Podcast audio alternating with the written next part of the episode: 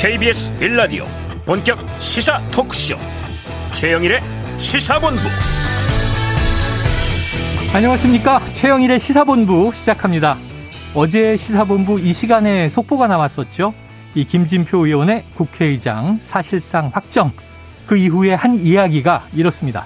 나의 몸속에는 민주당의 피가 흐른다. 선당우사하겠다.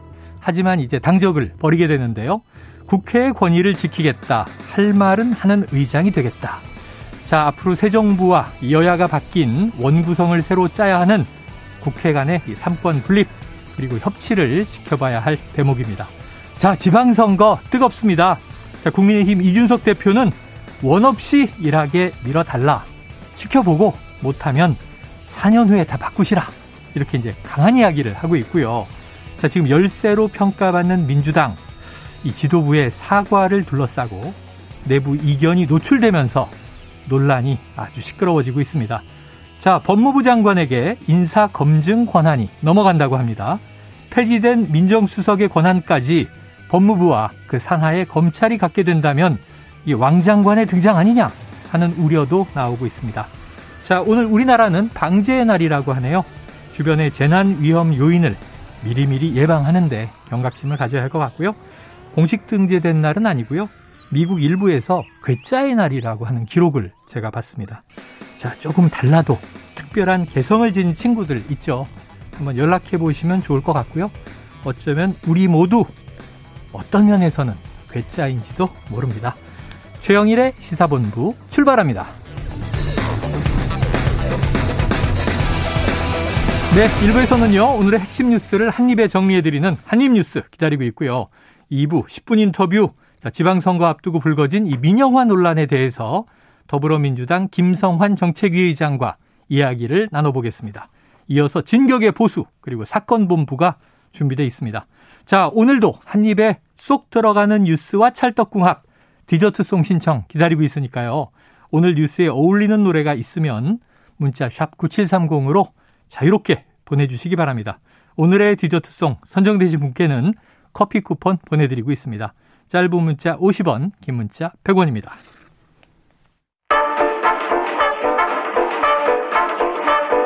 최영일의 시사본부 한입뉴스. 네, 한입뉴스 박정호 오마이뉴스 기자 오창석 시사평론가 나와 계십니다. 어서 오세요. 안녕하십니까. 박 기자님. 네. 어릴 때 괴짜라는 얘기 들어봤어요? 아니요, 저는 그런 얘기 안 들어봤어요. 어, 저는 모범생이라는 얘기 아, 많이 모범, 들었었어요. 자기 입으로 모범생이요. 오평로가님은요? 저는 가끔 들었던 것 같습니다. 많이 들었어요. 많이, 네. 많이 아니고 가끔. 가끔. 예. 네. 그래요. 누구나 좀 특이한 면들이 있어서 네. 그런 점을 보면 친구들이 재밌어 하죠. 자, 오늘 뉴스는 첫 번째 이슈가 좀 엄중합니다. 이 바이든 미국 대통령 우리나라 방한했고 일본에서 이제 쿼드 회의까지 마치고 IP EF도 출범을 했어요. 그 미국으로 돌아갔는데 지금 북한이 동해로 오늘 새벽에 탄도미사일을 쐈다. 지금 속보를 보니까 ICBM도 섞어서 쐈다. 박 기자님 어떤 내용입니까? 네, 오늘 오전 6시에 세 발을 발사했는데요. 말씀하신 것처럼 6시에는 ICBM 추정 탄도미사일을 어. 발사했고요.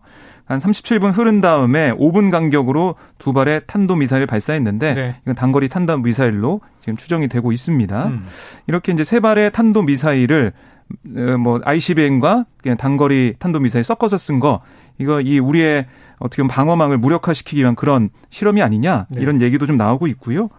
지금 보면은 윤석열 대통령이 이 사안에 대해서 NSC 소집을 했고요. 오늘 그래서 7시 반에 회의가 소집이 돼서 음. 회의가 진행이 됐고 여기에 있어서 윤석열 대통령은 어, 강하게 지적을 했고요. 어, 이 대응 방안에 대해서도 어, 빈틈없이 대응해야 된다 이렇게 얘기를 했어요. 음. 그래가지고 오늘 어떻게 보면은 2017년 7월 이후 4년 10개월 만에 북한의 이런 도발에 대해서 한미 군 당국의 공동 대응이 있었거든요. 네.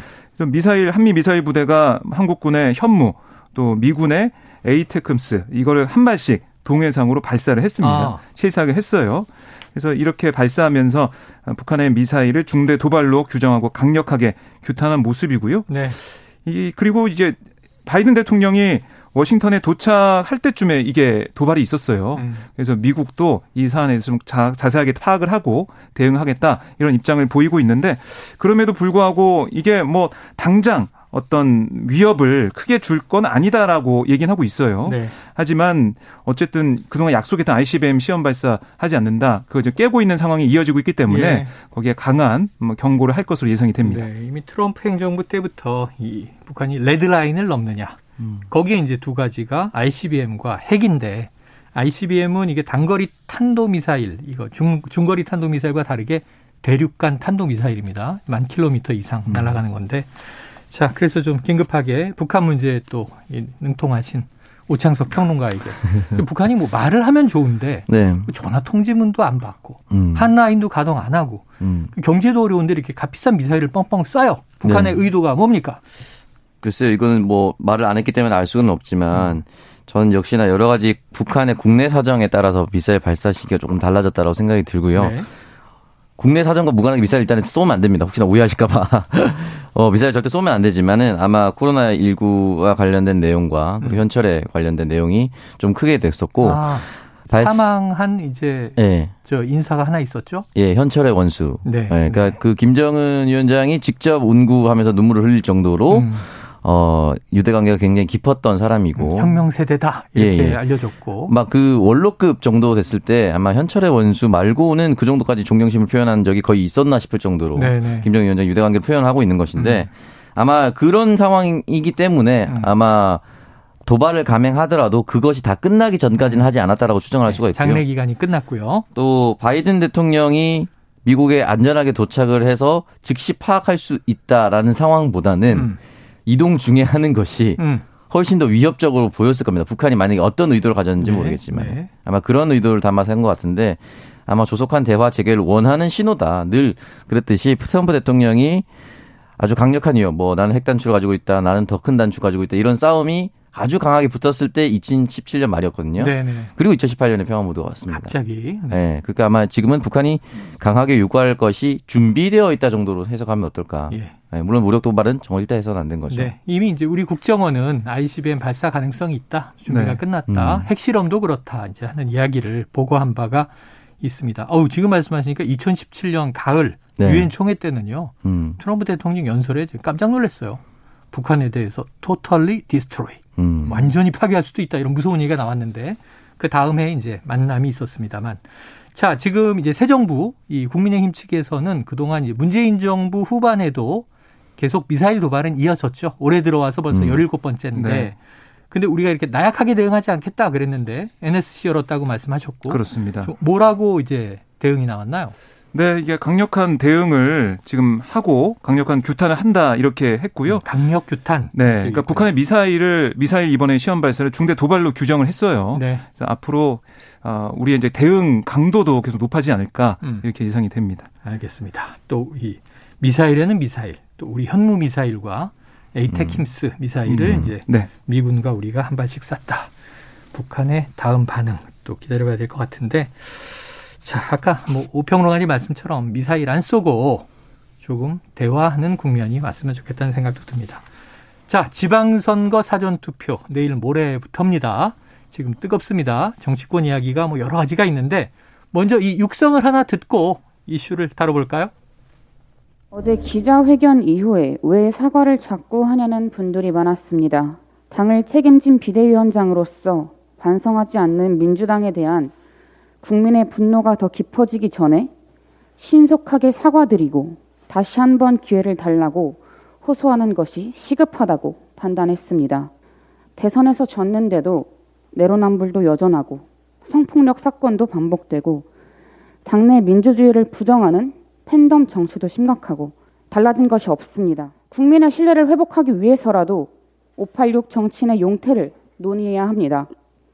선거에 졌다고 약속이 달라질 수는 없습니다. 그런 의미에서 제가 어제 문제 제기를 한 것입니다. 검찰개혁 강행만이 살 길이다. 최강욱 의원 봐주자라는 식은 분명히 잘못된 것입니다. 비대위의 비상징계 권한을 발동해서라도 최강욱 의원의 징계 절차를 합당하고 조속하게 마무리하겠습니다. 네, 이제 목소리가 좀 익숙해지셨을 거예요. 청취자분들도. 바로 박지현 민주당 공동 비대위원장입니다. 어제 이 대국민 사과를 놓고 이 시간에도 오창석 평론가 상당히 좀 이제 박 위원장 비판을 음. 하시기도 했는데 민주당 내부 지지층이나 의원들도 음. 상당히 이제 왜 논의도 안 하고 저런 사과를 자꾸 하느냐. 정봉주 전 의원 이 자리에 나와서 음. 사과 많이 하는 거 선거에 도움 안 된다 이런 얘기도 했거든요. 네. 그런데 오늘도 물러서지 않고 있어요. 어제 음. 왜 사과를 할 수밖에 없었는가 하는 이유를 해명하면서 또다시 들으셨습니다만 이른바 586, 86그룹에 대한 용퇴, 뭐 선거에 이기든 지든 약속은 지켜줘야 한다. 아름다운 퇴장을 준비하라. 이런 얘기를 했습니다. 박 기자님, 이 네. 맥락, 맥락은 어떤 거예요? 그러니까 이제 586 용태에 대해서는 사실 어제도 얘기가 나왔어요. 그러니까 기자회견 전문에는 뭐 없었다고 보여지는데요. 네. 기자들 문답 과정에서 있었거든요. 음. 그래서 쇄신을 위해서 여러 가지 준비하고 있다 이렇게 얘기를 했었는데 오늘 다시 이걸 좀 구체적으로 얘기를 한 겁니다. 네. 약속했으니까 지켜야 된다. 어. 이선 후퇴 약속했는데 지금까지 은퇴 밝힌 사람은 김부겸 전 총리, 김영춘 전 장관, 최재선 전 의원밖에 없다. 어. 이렇게 또 지적을 했고 그다음에 586 정치인들이 들으면은 사실 가슴 아플 만한 얘기도 있었는데 2022년 대한민국의 정치 이건 586 정치인들이 상상도 하지 못한 격차, 차별, 불평등을 극복하는 게 목표다. 586의 남은 역할은 2030 청년들이 이런 이슈를 해결하고 젊은 민주당을 만들도록 길을 열어두는 것이다. 음. 이렇게 주장을 했어요. 그러니까 586의 역할이 이제 끝났으니까 음. 이제는 퇴장을 해야 된다. 이런 네 얘기를 한 거죠. 근데 사실은 이 얘기를 하고 있는 그 회의장에 586 정치인들이 있어요. 어. 바로 옆에 뭐 윤호중 비대위원장도 있고 공동 비대위원장 같이 있고 그렇습니다. 이게 뭐 인사들이 아니, 다 지금 대부분 586 아니에요? 박홍근 그렇죠. 원내대표나 세대로 보면 원내대표 뭐 세대로 다 이제 네네. 뭐 본다면야 좁게 협의로 평가하면 이제 86그룹이 네. 주로 80년대 당시에 이제 신군부와 싸웠던 음, 운동권 그룹을 있고요. 얘기하지만 음. 그 세대로 보면 대부분 5, 60대 대부분입니다. 네. 아, 민주당 내 세력 중에 대부분이라고 볼 수가 있었고 이게 결국은 586 용태론을 던져서 그 자리에 있었던 586이 기분 나빴다로 음. 끝나는 건 1차원적인 것이고 네, 그렇죠. 그렇죠.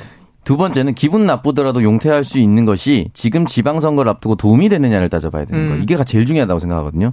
근데 586 용퇴론이 처음 등장했었던 게 이제 올해 초에 이재명 후보가 대선 당시에 586과는 결별하면서 네. 정치 교체 선언을 했습니다. 네네. 그게 왜 나왔냐면 지금의 주류가 이제 586이다 보니까 민주당 내에서 이재명 후보가 만약에 그 당시 대통령이 되었다면 이 사람이 그대로 가서 또 일을 하고 네. 세력 교체가 되지 않는 낡은 정치가 계속될 것이다. 라는 중론이 있었으니까 이걸 뒤바꾸기 위해서 정치 교체를 하겠다라고 하고 이 사람들 쓰지 않겠다. 음. 라고 하는 것은 먹힐 수가 있어요. 음. 새로운 물갈이를 하겠구나. 근데 지금 지방선거는 전국의 후보자들이 다 결정이 돼 있습니다. 586이 용퇴를 한다고 해서 그 후보자들한테 큰 도움이 되는 네네. 것인가. 예를 들어서 저는 지금 마포구에 거주하고 있는데 마포구에 후보 입후보한 사람들이 30대가 꽤 많습니다. 양당 음. 모두 다. 네네. 정의당까지 포함 3당 모두 다. 음. 근데 이 사람들이 갑자기 586 용퇴한다고 해서 그 해당 지역에서 구의원으로서 득표를 더 많이 할까요? 음. 그러니까 이게 연결이 안 되는 거예요. 선거와 직접 연결은 안 된다. 그렇다면 음. 이거는 던질 수는 있으나 음. 시기상으로는 총선 전이 아주 적절합니다. 총선 전이 좋다. 총선 전에 적절하고 던지고 나서 근데 중요한 건 던질 때 나가세요가 아니라 이 사람을 대체할 새로운 그룹이 있습니다. 음, 음. 새로운 미래와 아젠다, 새로운 민주당이 나아갈 길은 이런 겁니다. 이렇게 해서 교체를 합니다라고 음, 얘기해야 젊은 세대를 키워내고 네, 이게 먹히는 거거든요. 근데 지금은 지방선거는 각 지역별로 수천 명의 후보자들이 입후보돼 있는데 이 586이 물러난다고 해서 도움이 될 것이냐에 대한 문제를 따져봤을 때는 지금 사실 큰 영향이 없어요. 네. 이 부분에 대해서 반발을 하는 것이고 음. 그리고 이 부분이 영향력이 크게 없는데 왜 사전 협의 안 했느냐. 음. 이두 가지가 다 걸려 있는 거예요. 네, 네. 그런 입장에서는 좀 슬픈 것이고 전 지방선거가 음. 결국은 큰 어젠다가 없을 때는 음. 여당에게 무조건 유리합니다. 그러니까 예를 들어서 네. 여당이 큰 실수를 하지 않고서는 음. 야당이 유리할 수 있는 선거가 아니에요. 네. 지방선거 자체가.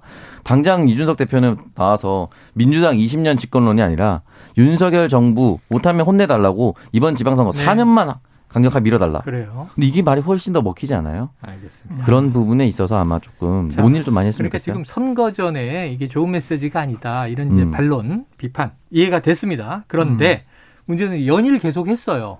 86그룹 용태로는 송영길 당대표 시절에도 음. 이 얘기를 하는 바람에 반발도 있었고 이 송 전 대표가 서울시장 후보로 출마하니까 음. 아니 다 하산하라고 해놓고 왜 본인만 등산하지 이런 반론도 있었어요. 새로운 건 아닌데 자 지금 박지현 이 공동 비대위원장 사과에 대해서 지금 우리가 지도부라고 부르는데 윤호중 비대위원장과 박홍근 원내대표는 좀 반발하는 느낌이에요. 어떤 네. 얘기가 나옵니까? 우선은 이 회의 이후에 기자들이 이제 붙어서 물어봤어요. 네네. 이 사안에 대해서. 그랬더니 이 586 용태론 이거는 사실은 당의 쇄신과 혁신에 관한 내용이 아니냐. 음. 그렇기 때문에 당의 논의 기구가 만들어지고 거기서 논의될 사안이라고 본다. 네. 그러니까 추가 논의가 필요하다. 선거를 앞두고 몇 명이 논의해서 내놓을 내용은 아닌 것 같다. 네. 이렇게 얘기를 했고 박홍 원내대표도 오늘 한 라디오에서 지금 당이 비상한 선거 체제로 돌입해 있지 않냐. 음. 사실 선거 앞두고 불리하니까 반성하는 모습 보이는 거 국민들께 얼마나 호소력이 있을지 봐야 된다. 이런 얘기도 했고 또 이 쇄신안 발표 예고한 것에 대해서도 금시 초문이고 지금도 따로 논의되고 있지 않다 이렇게 또 얘기를 했고 네.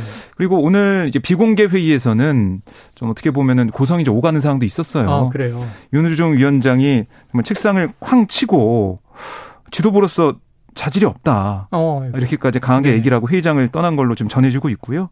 박홍 원내대표도 여기가 개인으로 있는 자리가 아니지 않냐. 이렇게 또 질책하는 모습도 보였습니다. 음. 거기에 대해서 박지원 위원장은 아니 이 그럼 왜 저를 뽑아서 여기다 앉혀 놓으셨냐? 어. 봉하마을 다녀서 느낀 거 없냐? 노무현 정신 어디 갔냐? 어. 이렇게 맞받아친 걸로 좀 네네. 나오고 있습니다. 그 말에 귀에 쏙 들어오는 게 사실은 이제 엠번방을 추적한 네. 불꽃 추적단의 일원으로 유명해졌고 음. 사실 대선 과정에서 좀 여성표를 강하게 또 20대 표 2030표를 얻으려고 이재명 당시 후보가 모셔온 건 맞잖아요. 네. 근데 왜 이렇게 고립이 됐어요? 그러니까 고립, 그 고립이 됐다라기보다는 소통이 조금 원활하지 않, 은 부분이 네네. 있는 것 같습니다. 그러니까 윤호중 비대위원장과 박지원 위원장의 투톱으로 가기 위해서 음. 공동 비대위원장으로 선출이 된건 맞고 여기에 대해서 민주당이 어 벌써 비대위원 비대위원은 모르겠는데 비대위원장으로 갔어? 네네. 약간 의아했다가 그래도 적극적으로 응원을 해줬단 말이죠. 음. 그리고 사과하는 것도 전 충분히 할 수가 있습니다. 네, 네. 사과를 할 때 해야 된다고 생각하는 건데 중요한 거는 세 번, 네 번, 다섯 번이 이어지면은 예를 들어서 그런 거예요. 또 구의원에 비유해서 제가 음. 구의원이 가장 작은 단위니까 계속 비유를 네. 하는데 선거를 막아서 우리 동네를 위해서 일하게 해주십시오 하니까 갑자기 TV에서 우리 당 대표가 사과하는 게 나옵니다. 음. 그러면은 내가 이거 해서 우리 동네 이거 유치하겠습니까 얘기하다가 사과하면 죄송합니다 얘기해야 되거든요. 음. 근데 이게 네 번 나왔으면 네네. 일주일에 한 번씩 사과한 거예요. 네네. 내가 내 공약 얘기하기 전에 사과만 계속 해야 되는 거예요. 음. 똑같이. 상대당 뭐예요? 아, 일주일에 한 번씩 사과하는 정도 뭐하러 뽑아줘요? 음. 하면은 선거 운동 할 게 없습니다. 네네. 이게 지역의 민심이거든요. 그러니까 이거를 당 대표잖아요. 그러니까 비대위원장께서 이것까지 헤아려야만 음. 쉽게 지방선거를 이끌어 나갈 수가 있는데. 저는 한 번만 하고 어. 사과를 하는 거 나쁠 때마다 사과하는 네. 것 괜찮은데 이게 누적이 되면 내 지도부일 때 사과가 터지면 비대위원장에게도 책임이 돌아갑니다. 이제. 선거 전에 거듭 사과는 좋지 않다. 이건 이해가 됐습니다. 에이, 하지만 우평론가님 출마해 보신 분이 왜 그러세요? 네. TV에서 당 대표가 사과하면 후보는 딱 민주당 거듭나겠습니다. 이렇게 딱 얘기하죠. 사과는 이제 위에서 했고. 네, 위축이 됐는데 어쨌든 저는 그래서 네. 박지원 위원장이라는 어, 정치인이 음. 굉장히 소중한 자원이라고 생각해요 네, 민주당에서 네. 그래서 민주당의 여성표 그리고 민주당이 부족했었던 부분을 상쇄시키고 더 업그레이드 시킬 수 있는 부분이기 때문에 음. 이 진통의 과정도 저는 정치인의 성장 과정이라고 생각합니다. 그래요. 저도 네. 지켜볼 음. 뿐인데 네. 저는 이게 좀 정치 구력이 많은 뭐 윤호중 음. 이제 공동위원장 음. 또는 박홍근 원내대표의 고성효 같다는 게왜 음. 상의 안 하느냐. 음. 정치 신인이잖아요. 네. 윤석열 후보 시절도 그랬는데 음. 정치 신인이, 신인이라 정치화법을 모른다. 그럼 기자회견 딱 공지 뜨면 찾아가서 만나서 음. 무슨 얘기 하려고 그러느냐 선배들이 먼저 막 말을 시켜야 되는 거 아니에요? 음, 왜 그렇죠. 와서 얘기 안 해? 음. 이거 너무 좀 사실 그래서 그런 네. 면에서 이거 이, 이 런 상황에 대해서 윤호중 비대위원장도 책임으로부터 자유로울 수는 네. 없습니다. 그렇죠. 네. 근데 어쨌든 뭔가 불편한 기색들이에요. 자, 지금 12시 39분이 넘어서 교통 상황 좀 알아보고죠. 점심시간 어떤지 교통정보센터 이승미 리포터 나와주세요. 네, 이 시각 교통 상황입니다. 제2중부고속도로 이천 방향으로 산곡 분기점에서 천진남교까지 2차로에서 시설물 보수 작업이 계속되고 있습니다. 산곡 분기점 부근에서 2km 구간 정체가 되는데요. 이 작업 여파가 중부고속도로에도 미치고 있습니다. 남이 방향으로 동서울 요금소부터 정체고요. 통행량도 많아서 산곡 분기점 지나 경기 광주나들목 부근까지 막힙니다. 중부 내륙고속도로 창원 방향으로는 감곡에서 2차로 막고 작업을 지속을 하고 있습니다. 가남 졸음쉼터 부근에서 감곡 쪽으로 9km 구간 정체되고 있고요.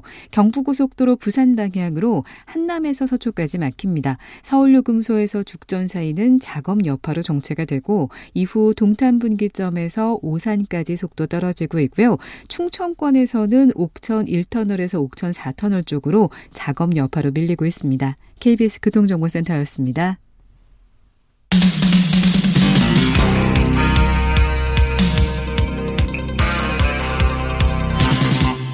최영일의 시사본부.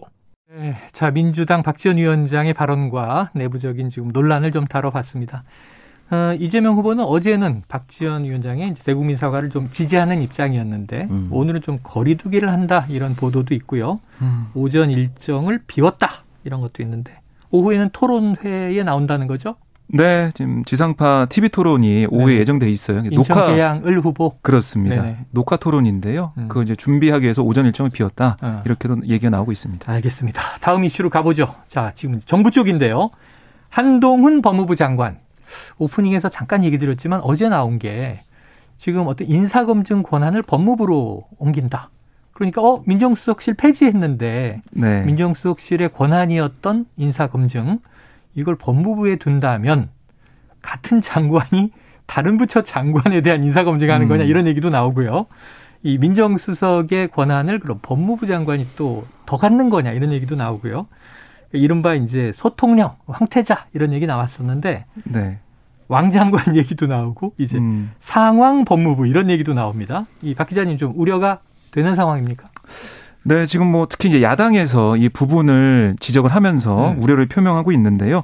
말씀하신 것처럼 이 법무부 장관, 법무부 장관 직속에 이 인사 검증단이 생기는 거 아니겠습니까? 네네. 그렇게 되면 한동훈 장관의 어떻게 보면 손아귀에 있는 게 아니냐 결국에는 어. 인사 검증 이런 부분까지도 그러면은 법무부 밑에 검찰이 검찰청이 외청으로 있는데 거기에 더해서 그러니까 수사 기소 그 권력에 더해서 인사 검증까지 권력을 다 가져가는데 음. 이거는 민정수석실 없애서 사실은 거기에 이제 부작용을 최소화하겠다고 한 건데 음. 결국 법무부가 그 권한을 가져가서 법무부의 권력만 비대해지고 특히 한동훈 장관의 권력이 커지는 거 아니냐. 그래서 이 이른바 윤석열 정부의 정권의 황태자를 만들어낸 게 아니냐 이런 지적을 좀 하고 있고요. 그리고 이제 민주당에서 제일 이제 문제 삼는 부분은 뭐냐면 음. 이게 아니 법무부의 공직자 인사검증 조직을 설치한 것 자체가 위법이다. 음. 정부 조직법상 법무부 장관이 할 수 있는 일은 법무에 관한 사무인데 인사정부 뭐 관리할 수 있는 권한이 명시되어 있지 않아서 월권이자 위법이다. 이렇게 주장을 하는 거예요. 네네. 네.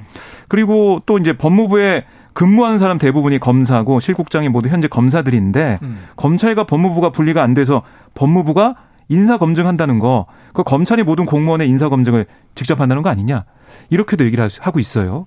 그래서 뭐 사실은 이런 우려에 대해서 법무부나 아니면은 여당에서는 아니 인사정보관리단 독립적인 업무 수행을 존중할 건데 음. 왜 이렇게 우려를 하고 있냐 네. 이렇게 반박을 하고 있고 또 이 장재원 의원 같은 경우도 인사 시스템이 인사혁신처 또 법무부 경찰 뭐 이런 다원에 대한 채널 속에서 가동되는 거다 네네. 걱정하지 마라 오히려 더 다원화가 되는 거다라고 얘기하고 있는데 거기에 대해서는 또 그런 의견이 있을 수 있지만 음. 그럼 법안을 내고 법을 고쳐서 해야지 왜 법에 의하지 않는 그 무법적인 일을 하려고 하느냐 네. 이런 또 반박도 나오고 있습니다. 자 장재원 의원은 이제 바로 취임 전까지 윤석열 대통령 당선인의 비서실장이었죠. 그래서 이제 이렇게 또 해명도 하면서도 한동훈 장관은 우려를 겸허히 받아들여야 한다 이런 얘기도 또 음, 덧붙였고요. 네. 자 이제 사실상 국무, 국회의장에 확정된 지금은 후보라는 이제 이름이 달려 있습니다만 김진표 의원은 법무부 수집 인사 정보가 검찰 수사에 이용될 수도 있다. 음. 이런 이야기를 했습니다.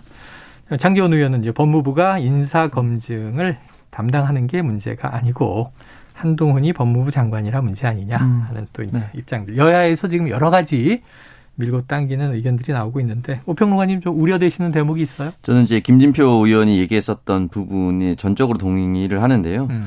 법무부는 검찰의 수사 기능과 연결되어 있는데 그렇게 수집된 정보를 가지고 수사 목적으로 이용할 수도 있지 않겠느냐라는 네. 우려를 직접 내뱉었고 많은 법률가 법률 전문가 중에서 그것이 입법 사항이지 시행령만 고쳐서 해결될 수 있는 것은 아니라는 의견이다. 그리고 인사 정보를 수집하고 그것을 평가하는 역할을 정부 조직법에 정해 놓은 바가 전혀 없다라고 얘기를 했었거든요. 사실상 대한민국 모든 공무원을 줄 세우기 하려 한다라는 의혹과 음. 지적을 받을 수밖에 없는 상황입니다. 네. 그렇기 때문에 이 부분에 대해서는 장재원 의원마저도 우려를 표명할 수밖에 없는 것이고 아마 국민들이 다 이제는 아실 거예요. 누가 가장 최측근인가. 음. 그럼 이제 음. 사실은 한동훈 장관이 가장 최측근이라고 볼 수밖에 없는 네. 거 아니겠습니까?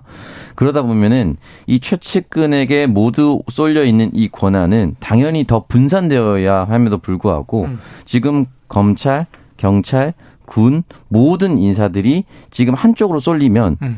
내가 원하는 사람 몇 명만 선택해서 만약에 예를 들어서 악의적으로 몇 명만 사령탑으로 세워놓으면 그 전체를 전체를 그 법무부 장관이 쥐락펴락 할 수가 있어요. 이런 우려를 가지고 있단 말이죠. 그러니까 네. 이거를 어떻게 해소할 수 있을지에 대해서 장관이 직접 설명을 해야 되는데 이거는 지시사항 2호 정도 이렇게만 나오고 음. 설명이나 구체적인 보완 사항이나 네. 또는 다른 사람들이 지적하는 사항에 대한 해명을 해놓고 있지 않습니다.